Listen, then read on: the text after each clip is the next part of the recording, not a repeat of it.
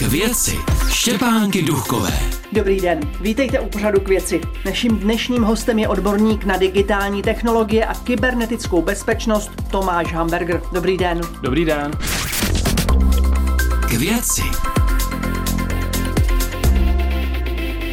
Naše životy se přesunuly částečně na internet a toho využívají počítačoví zločinci, vyděrači. Šíří se různé dezinformace. Co nám teď hrozí aktuálně? Na co bychom si měli dát největší pozor? Tak obecně platí, že tito podvodníci nebo dezinformátoři využívají aktuálních eh, situací, které se odehrávají v, našem, v naší společnosti. V současnosti je to určitě válečný konflikt na Ukrajině, který právě sebou nese Eh, velká, velké rizika, velké hrozby, která se, se dají nazývat třeba informační nebo dezinformační válkou dokonce. A tyto dezinformátoři vědí, že pro ně je dobrý, když ty situace jsou různě nepřehledné, chaotické a dokáží tam schovat ty svoje podvodné, podvodné taktiky. Například co?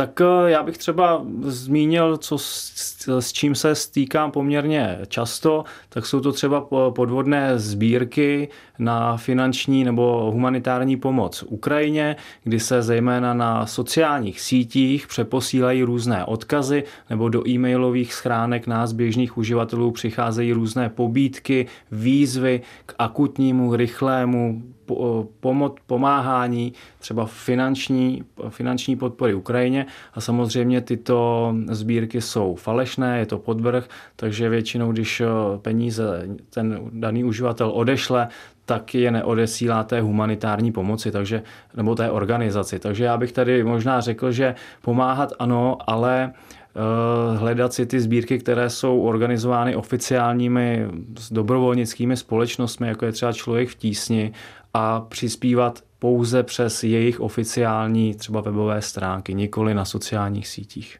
Znamená to, že máme posílat peníze jenom společnostem, které známe? Ty, které neznáme, těm se raději vyhnout? Určitě, je to podle mě, když, když vám přijde třeba do, do vaší e-mailové schránky, tak jak to běžně, běžně se stává, s nějaký odkaz, s nějakou náhlou vlastně informací, přispívejte teď na Ukrajinu, protože je to potřeba, peníze půjdou tam a tam, tak eh, vy, vy úplně nevidíte ten oficiální zdroj, je tam jenom nějaký odkaz, ten podvodník se snaží využít aktuální situace, která, jak jsem říkal, je eh, konkrétně třeba s tou válkou na Ukrajině nepřehledná, takže na to pozor. Na druhou stranu říkám, přispívat, ano, je to, je, to, je to dobré, potřebné, ale najít si tu oficiální třeba stránku té oficiální humanitární organizace a přispívat skrze, skrze ní. Jo, já bych ještě možná chtěl varovat, že dneska se dá, dají posílat peníze skrze třeba ty QR kódy, které stačí jenom naskenovat skrze internetové bankovnictví a můžete poslat libovolnou částku a začínají se objevovat třeba i po Praze nalepené třeba papíry a A4 s QR kódem, kde je napsáno humanitární sbírka pro Ukrajinu. Vy si to naskenujete, ten QR kód a samozřejmě ty peníze, které odešlete z toho vašeho účtu, na žádnou tu humanitární pomoc nepřijdou. Jeden z největších problémů hrozeb na tom internetu pro obyčejné lidi je takzvaný phishing, tedy vylákání přihlašovacích údajů. Jak se tomu dá zabránit?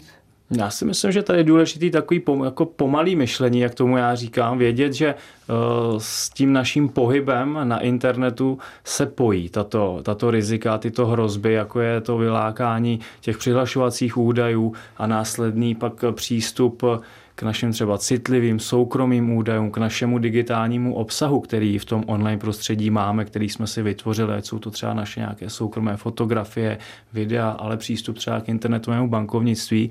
A tady zase platí, že bychom měli myslet na tu bezpečnost, jednak o těch rizicích vědět a vědět, že je důležitá nějaká osobní bezpečnost, mít třeba kvalitní a používat kvalitní hesla k, k těm našim službám, které na internetu používáme. Co si myslím, Čemu říkáte že... kvalitní heslo? Kvalitní heslo je podle mě uh, neřekl bych jednotné číslo, ale eh, řekl bych kvalitní hesla, protože to je strašně důležité, protože každý uživatel by měl mít eh, ke každé informační službě, kterou používá na internetu, unikátní a jedinečné heslo. Bohužel ta praxe v České republice i ve světě je taková, že průměrný uživatel používá 10 až 20 informačních služeb, ať je to e-mail, různé prostě sociální sítě, internetové bankovnictví, ale používá jedno heslo.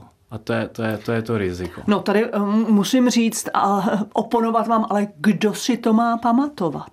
No, je to těžký, je to častá oponentura, se kterou se setkávám, protože opravdu vždycky, když říkám, měli byste mít tolik hesel, kolik používáte informačních služeb, někdo si dopočítá třeba do 50 a zděsí se, že 50 hesel přece není možné si pamatovat. No ale... a jak to tedy udělat, aby když máme 50 hesel, to, už jak to říkám, tak mi z toho vstávají, dělají se úplně husí kůže jo, po mně. Jo, to... Tak jak to udělat, abychom si těch 50 hesel Já, já bych pamatovali? se tady eh, vlastně využil technologie, které existují. Existují jednoduché aplikace, kterým se v Česku, v České republice říká správce hesel. Tato aplikace už je dneska i zdarma ke stažení. A ten správce hesel, tato aplikace zvládne ta hesla si jednak pamatovat za nás, a jednak na ty hesla, ty bezpečná hesla a kvalitní a unikátní vymýšlet za nás. Takže určitě bych tady možná zpropagoval tuto aplikaci správce hesel, anglicky Password Manager eh, v každém aplikačním eh, obchodě se dá volně stáhnout. Ti útočníci dnes umí napodobit e-mailovou adresu nebo i telefonní číslo banky. Dá se vůbec eh, zjistit, že mě kontaktuje útočník a ne banka? No, u toho telefonního čísla je to složitější, u té e-mailové adresy tam eh, to jde, protože oni většinou třeba přehodí jedno písmenko, že prostě eh, místo rozhlas napíšou rozhlas se z na konci třeba, člověk úplně si toho jako hned nevšimne, ale po nějaký důkladnější analýze se, si toho všimnout může. U těch telefonních čísel je to těžší, protože tam Opravdu ty čísla jsou velice podobná, byť pochází to volání třeba z nějakého afrického státu. Zase bych možná řekl, že už existují aplikace jednoduché, které dokáží tyhle ty čísla vlastně na vás, vás upozornit, že to je číslo, které je rizikové a dokáže ho i stotožnit někdy, což je velice důležité, že vám prostě, když používáte aplikaci, která se jmenuje, nevím, jestli to můžu říct, no řekněte, rozhlasu, budeme rádi. Ale jmenuje se nevolejte.cz. Tuto aplikaci vytvořil Český uh, informační úřad a pro ochranu osobních údajů, tento úřad, myslím, a ta aplikace vlastně má, je založena na databázi těchto podvodných čísel, které v minulosti už někdy někomu volali a vlastně ta databáze těch čísel se pořád rozšiřuje a vy, když si tu aplikaci stáhnete, tak eh, ten váš telefon tu databázi má a když vám někdo zavolá, tak eh, ta aplikace vám dokáže vlastně už jednak třeba ten hovor zablokovat, že vám řekne, ne, nepovolí tomu, aby se vám dovolal, anebo vám řekne, nezvedejte to, protože volá někdo, který už byl dříve evidován jako, jako rizikový kontakt. Co třeba rodné číslo nebo datum narození? Je to podle vás citlivý údaj, který se dá zneužít? Já ty, ty rodní čísla si myslím, že, že jsou jako citlivý údaj. No. Tam si myslím, že uh, určitě ty informační služby, kterým poskytujeme rodní číslo, by měly vynaložit dostatečné úsilí, aby tato data, což jsou třeba ty rodná čísla, aby je dokázala dostatečně zabezpečit, aby nedo, nedošlo prostě k úniku těchto dat. To si myslím, že ty se pak zneužít dají. Internet je teď zahlcen um, dezinformacemi, které souvisí už se zmíněnou válkou na Ukrajině. Těch um, konspiračních teorií koluje nespočet. Aby už jste o tom mluvil na začátku. Já se k tomu ještě vrátím. Jak má poznat člověk, čemu věřit a čemu ne?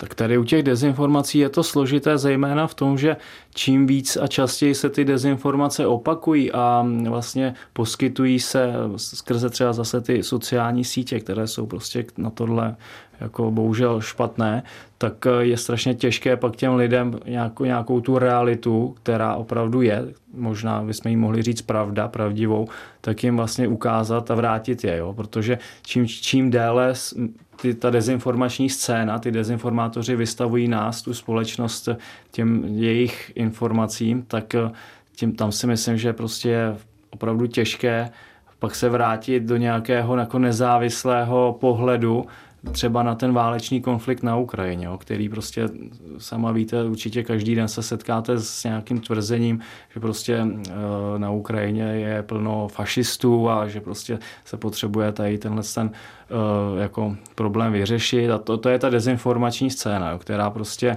se tady bude objevovat a dokud tady prostě bude, tak si myslím, že jako zaručený recept na to, jak eh, bojovat proti těm dezinformacím není. To je na...